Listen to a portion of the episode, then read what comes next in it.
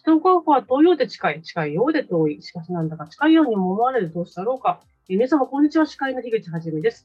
始まりました理系の森。毎回理系分野に造形の深いゲストをお招きし、えニュースには出てくるんだけど、一体何だかわからない。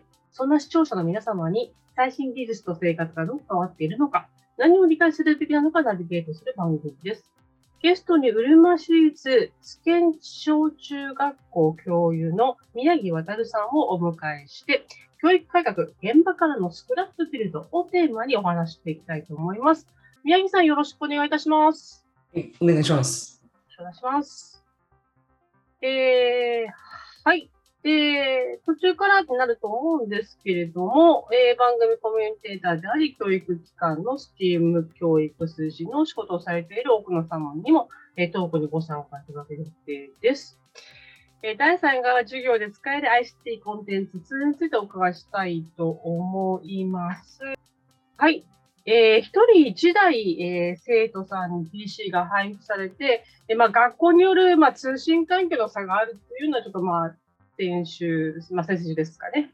え、あの、お話は伺っているんですけれども、まあ、ハード的には一人一台、まあ、とりあえずあるということで、ICT 教育環境は整いつつあるということは分かりました。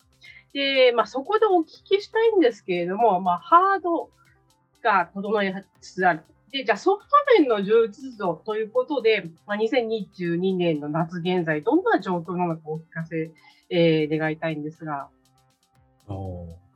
というか、なんかね、文部科学省とかのホームページも、まあ、たくさん、まあ、紹介されているので、まあ、そこ見たらまあ分かるかなと思ってはいるんだけれども、なんか、まあ、大なり小なり、まあ、たくさん出てきてて、どれが生き残るのかなっていうのは個人的には気になってるっていうかね。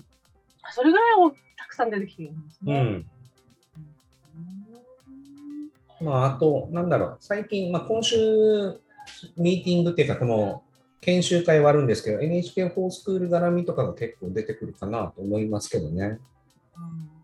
うん、うん結構草分け的な感じなんですね、NHK フォースクールでも最初からあったような。ちょっとか絡んでたぐらいで。うんうんまあ、ちょっとネットの方みたいな、なんかこの放送放送の番組活用した、まあ、授業実践例出してくださいみたいなこと言われたものだから、まあ、ちょくちょく使ってやってはいますけど。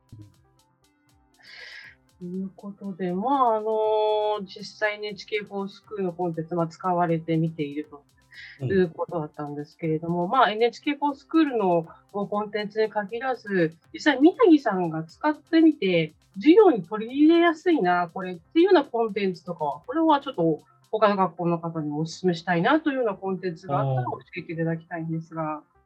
まあ、とりあえず今話に出したあの NHK フォースクールは個人的には使いやすいですけどね。あ、使いやすいんですね。うん。いろんな番組、まあ、いろんな教科、学年に応じてあるので、まあ、使いやすいかなと思いますよ。ただ、なんだろう、個別最適化とか、その辺との絡みではどういうふうに使うのか、ちょっと悩むところではあるんですけど、うん、なんか、みんなでテレビを見ようみたいなもののパターンで、まあ、使ったりはするんだけど、うん、うんうんそうそうそう。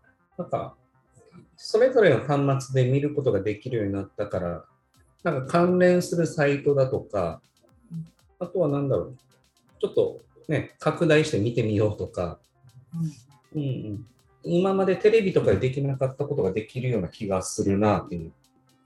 うん、一人一人こう自分の端末で手を動かしながら見えるようなコンテンツになってる。うん、うん、そうそうそう。だから、なんか、あの、英語のやつもそうなんだけど、なんか個人、まあ耳で聞いて話してっていうとか、なんかいろんなツール出てきてるので、それなかなか面白いかな。英語とか結構いいなと思うし、やっぱりなんか体育関係とかも見えないところを見せるような動画、コンテンツとか、ね、泳ぎ方とかって、まあ今まであったんだけど。泳ぎ方はあ、うん、考えたことないですね。見見えないじゃないですか。はい、走ってる様子とか。うんまあ、実際それはなんかフォースクールが、まあ、それ、まあ、その教科の専門のサイトとかあるので、そことか見ながら、で、実際自分がやってみたって、その動画を並べて比べるとか、うん。うん、そのお手本となるものとしてサイトは結構使い始めてるんじゃないかなと思いますけどね。そうなんだ。自分の、それこそ、やってる、泳いでるとかは、泳いでるなら泳いでるの動画も見ながら、なんか比べて何が違うんだろうとか、そういうふうに見てるんうんです。うん。だからこの使い方とか、この見せ方とか視点をちゃんとあの明確にしてないと、ただ見てみたとか、みんな流されてしまうので、やっぱりここに注目してみようねとかって最初はやるかな。うん。うん、その NHK フォースクールだとど、どんなコンテンツが作られてプログラミングだと、あのスクラッチ使ってるやつとか、はうん、あ。ああ。例えば、ど、どんなお願いをしてるんですか？あ例えば今言ったようにビジュアルプログラミングの、ね、番組とか、うん。こういうなんか条件分岐の番組とかがコンテンツあるので、このクリップ見といてみたいなリンクを送って、なるほどね。そういうふうな使い方で今はちょっとカバーかな。なんか、あとはが普段の学習内容の復習で使ったりとか、うーん、なるほど。もしくはこのコンテンツ自体の解説をさせる授業をさせやるとか、あ、解説させるって、説明させるって素晴らしいですね。うん。おなんか、負に落ちてほしいっていうかね。うーん。うんなるほど。なんか本当にそういうような使い方をしているかな、私は。うん。やっぱりその授業の中で、そしてその補習というか、そういうのでもこう使って。やっぱりコンテンツ面白いんですよ。やっぱり作り込みっていうか、あやっぱりなんか素人が作ったわけではないので、あ。うんうん。うん、大掛かりなセットがあったりとか、編集のね、あと音をちゃんと拾ってるとか、うんあと見せ方とか、やっぱり全然違うので、興味を持たせるような。うん、飽きさせないような。ちなみにじゃあ最後にあの、まあ、NHK フォースクールならフォースクールで、おすすめコンテンツ2、3、もしあったら教えていただきたいな。あフォースクールで？フォースクールで。ああ、社会科かな、あの、なんか、あの、一つは、まあ別に、あの、まあ個人的なもので言うと、あの、なんか、中村獅童さんが出てるような、中村主歴史、うん、そうそう、あるんですよ。社会科のものとか、あとは、さっき言ったこの条件分岐のやつで、敵思考っていう番組とか、ちょっと気になるよね。ちょっと今、調べちゃう。あ、そうそうそう。えっと、NHK フォースクールの多分、トップで出てくると思うんですよ。ああそうだ、歴史にドッキリ、そう、それそれ。歴史にどこれは面白いですよ。へえ。うん。本気でやるってすごいなと思う。指導さんが本気で中野応援の応援とかやってるんですね。はいはいはい。もうこの番組はもう、指導さんの、はい、出演してる番組で。うん。うん。そうそう。これいいですよ。あとは、えっと、このリンクだと見えないので、すいません。ちょっと上の方上がってもらっていいですか？はいえっと、プログラミング？あ、そうそう、プログラミングって言った時の、そう、この敵思考という番組うーん。が考え方、うんうんうん。ああ、なるほど。へえ。今あの申し上げたの、あとその隣のプログラミングのもう一個隣のやつの、あの、ワワイイププログラミング、そうこれとか、歴史校 Y プログラム。うん、歴史に伝統的。うんうん、そうそう。厚切りジェイソンが出てるやつだったかな、確か。うんへえ、本当だ、厚切りジェイソンだ。えー、これ面白いですよ。シューティングゲームを文房具うんに作る。そうそう、作るんですよ。うーん。面白い。これでもプログラミングなんですね。あ、そうそうそう。へえこれは、うん、面白いです。そう本当にいや、いろんなものが今、作られてるんですね。うん。お多いですよ。いや、なんか面白そう。ちょっとあの、この番組、えー放送された時も9月になるんですけれども、うんうん。ね、あの、ぜひ皆さん、小学生向けですけど、これはちょっとなんか、中学生とか、要は高校生まで、あの、考え方だからありかなと思ってます。技術の授業とかに見せてもいいのかなと思うし。うんうん親御さんも多分楽しいね、これは。やっぱり上手に作られているので、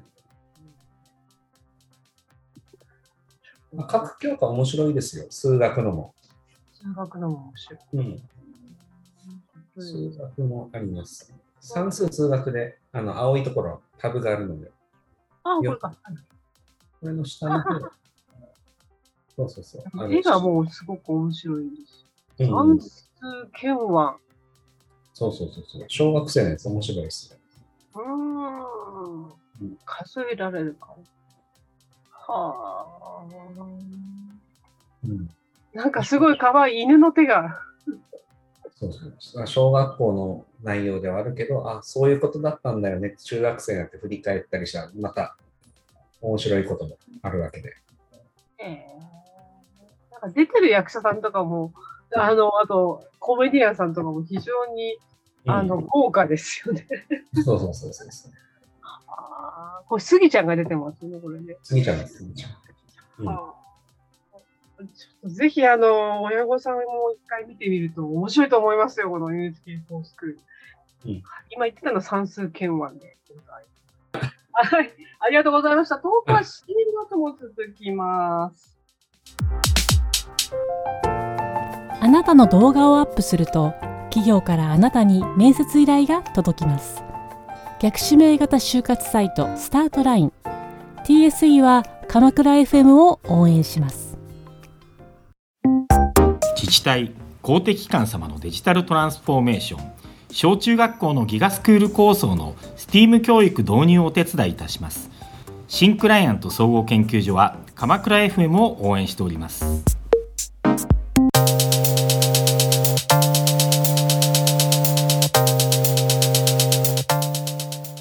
はい、えーはい、えー前半は授業で使える ICT コンテンツのお話をお聞きしてまいりました。でまあ、後半はですね、あの生徒さんたちにも使いやすいツールについて、えー教えていただきたいと思います。あの最近はいろんな、まあ、ツールがあのできてきているという話を聞いたんですけれども、どんなツールがあるのでしょうか？うんうちの学校でよく使ってるものが、まあ、主に2つかな？まあ、もちろんあの Google の、ね、クラスルームとか、あの辺はまあデフォルトっていうか普通に使ってるんですけど、それ以外だと、えっと、例えばパドレットとか、まあいろいろありますし、まあ、ロイドノートとかかな、まずは。ロイドノートとかよく使ってますよね。なんかか、付箋を貼っていくような感じなあんそうそうそうそう。うんまあ、大きい紙に付箋紙を貼っていって、まあ、みんなで、まあ、いろいろ考えていくっていうか。うんあ、じゃあ一つの画面をみんなで見ている中で、えー一人一人付箋をこう自分の端末から貼っていくみたいな感じですね。うんうん。そうそうそうそうそう。で、まあ、これ自体も、あの、ね、同じ、ね、タブレット持ってる他の子たちにも送ることもできますし、だから自分の考えをみんなで共有したりとか、うんうんそうそうそう。結構そういうのができたりしますね。なんか、付箋紙だった場合、一回移動させたら元の場所がなくなるじゃないですか。はいはいはい。うんうんうん。このロイドノート使うと、それが元のところに残ってるし、移動先にもあるので、あコピペラみたいな感じで。あそうそうそう。やっぱりデジタルならではじゃないかなと思いますけどね。県内でも使ってる学校多いですよ。うんなんかちなみに、何の授業で使うんですかね？多分これ何でもありですよ。な例えば国語しか使わないとか、英語しか使わないというわけではなくて、あの、どの教科でも使いますね。うん例えば、えっと、上の方に多分授業案っていうのが多分あると思うんですあよ。はい。そしたらそこにうん、あの、下の方に確か行けば、どの教科にしますかっていう、この事例があるんですね。まあ画面出したら、例えばこんな感じで出てきて、単元とかと合わせて、うんそしたらこんな風にやりましたっていう、まあ、あの、俳句大会とかありますうん、ね。そうそうそう。こんな風にやりましたよ、みたいな、まあ、活用事例というか使、使い方っていうか、実践例載ってて、それの解説動画とかも皆さん作ってるので、その動画も一緒に載ってるのかな？あとはまあ、テキストでの解説もあって、うんそれどの教科でもあるので、これ使いやすいかなと思いますけどね。うんみんなで学習計画から考えてるんですね。へえ、なんか、自分たちで学習計画が練らないですよね。もうそうなんだ。はい。あ、で、なんかこう、面白いですね。俳句を全員発表して、えー上位のあの作者の思いを考えるとか、いいですね。あの学びが深いです。そうそうそうそう。こういうことみんなで息を出し合う。なんかこの作り方は、なんかアナログではなかなかできなかった印象かなと思いますけどね。うーん。なんですかね。やっぱり全員の意見とかってバッて出てきませんもんね。アナログだと。そうそう。バッと出てくる。この辺がなんかこのロイドノートスクールのなんか強みかなと思いますけど。説明少なくていいんですよね。少なくてできるっていうか。ああ。でも操作がね、インターフェースがとっても綺麗だなっていうか。で、あんまり説明しなくてもこう直感的に、あ、そうそうそう。最初やり方教えたらもう次の授業から多分いけるかな。動画も使えるんですね、ロイロノートね。あそうそうそう、動画入れるんですよね。なるほど。だから、動画を見ながらみんなで踊って、振り付けを考えて、撮影してまたアップして動画をつなげて。ね、つなああ。創作ダンスとかもこれだともうすぐなんですね。うん、そうそうそうそう。これも来週なんかね、勉強会がありますよ。へえうんあどういうふうに使ってるかみんなで。あ、そうそうそうそう。夏休み期間にこのツールの使い方に関する勉強会っていうのはいろんなところで、まあ、行われていてっていう。なんかこう、あの単純に面白そうですよね。うん、すごいな。これ面白いですよ。あの図画工学ね、あの自分がアートキュレーター、学芸員になって作品をね、紹介しようだ。うんうん。まあ、教科書の内容をより深めていく感じですよね。やってる内容、教科書以外でやってる時もあるでしょうし。すごいです。もうね、これね、もう、ほぼあの会社のプロジェクトですよね。まず一番最初が、あの美術館を訪れる人の目的と、どのようなせ作風を見たいと考えているかをこうみんなで予想するんですね、これね。お客さんのニーズを。これ会社ですよね、もうね。会社、会社。実際こういうことを、なんだろう、学校の例えば勉強の時以外でもこういうふうに今みたいな、ね、流れで本当に考えてくれるのかっていうのは、やっぱりちょっとトレーニングっていうか、そういうシーンを作らないといけないだろうなと思いはしますけどね。あうんに。そう、こういうふうにやっぱりできるよっていうのは体験でわかるけど、じゃあ実際に自分ごとに落とし込むときに本当にやってくれるのかなっていうと、ちょっと自分の授業をやりながら、なんか不安になるときありますよね。例えばなんかあの、まあ紹介したやつで、この、例えば他のやつだったら、教科が特化してるじゃないですか。はいはい例えば英語のやつとか、うんうんうんうん。あと、なんだろう、あの、グラフ書くやつやつとかっても、その教科、縛りがあるじゃないですか。はいはい。うん、そういうのはなんか使う理由とかも分かりやすいと思うんですよね。うんだけど、他のなんか、どの教科でも使えるよっていうツールを使うときに、うん、ここでやり方自分がそこまで指定していいのかなっていうのはやっぱり悩みよね。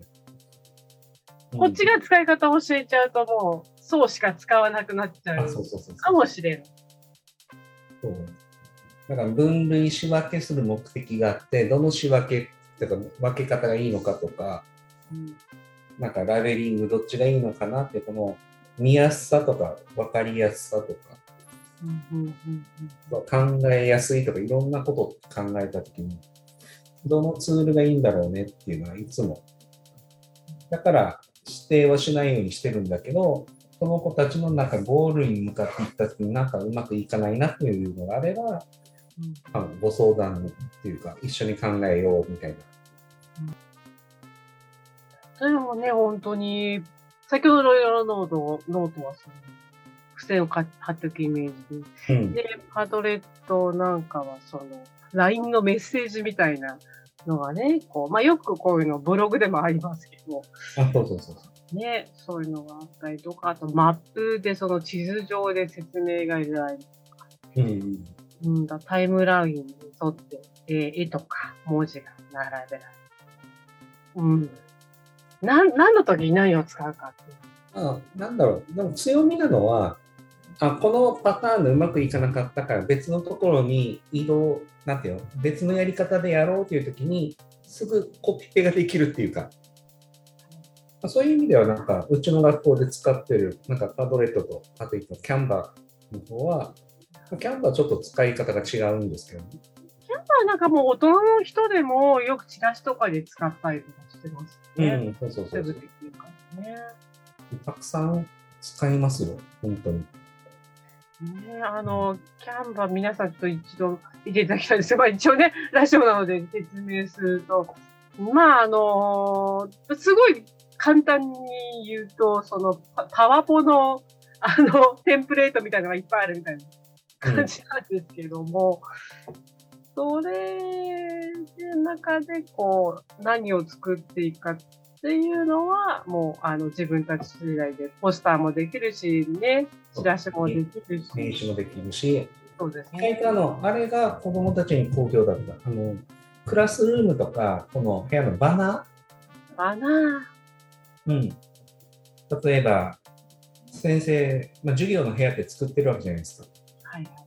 その部屋のバナー作るのを生徒にお願いしたら、喜んでやってくれました。えー、どう、どういうもんなんですかね？多分検索者出てくるかと思いますけど、はいはいあ、いや、今の、今のやつで、多分、バナーバナーで出るんじゃないですかね。クラスルームバナーかな。はい。えー、すごい、あの、昭和の頭ではついていけない。あの、上にあるじゃない、よく。タイトルみたいな。はい、授業始まります。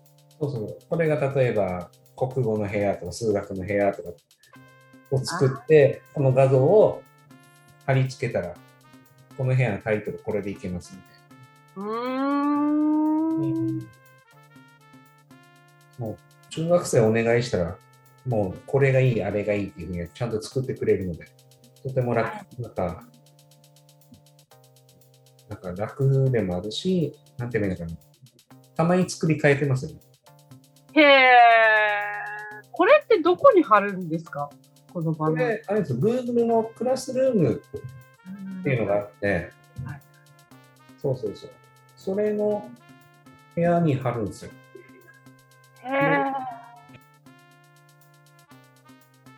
このこういうことです。なるほどあのー皆さんでは、あの、あの、本当、小学生はわかんないと思うんですけども、その。中学校1年生の数学とか国語なら国語、数学なら数学で、あの、もう Facebook のバナーみたいな感じなんですよ。それ。あ、これかわいいな。これは作りたいわ、生徒が。で、たまにはこんな感じで写真入れたりするんですよ。ああ、本当だ。写真入って。あ、これ楽しいわ。そうなんです。こういうことです。ああ、なるほど。まあまあ、そういう感じで。はい。ありがとうございます。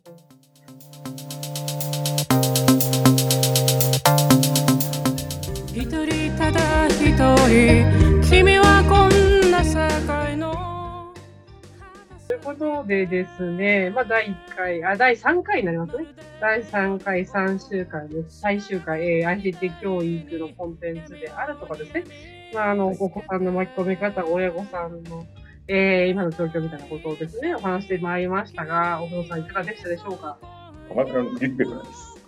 今週のひとちゃん、第一。はい、ただ、この E テレの作品はですね、やっぱり日々変遷してるわけですよ。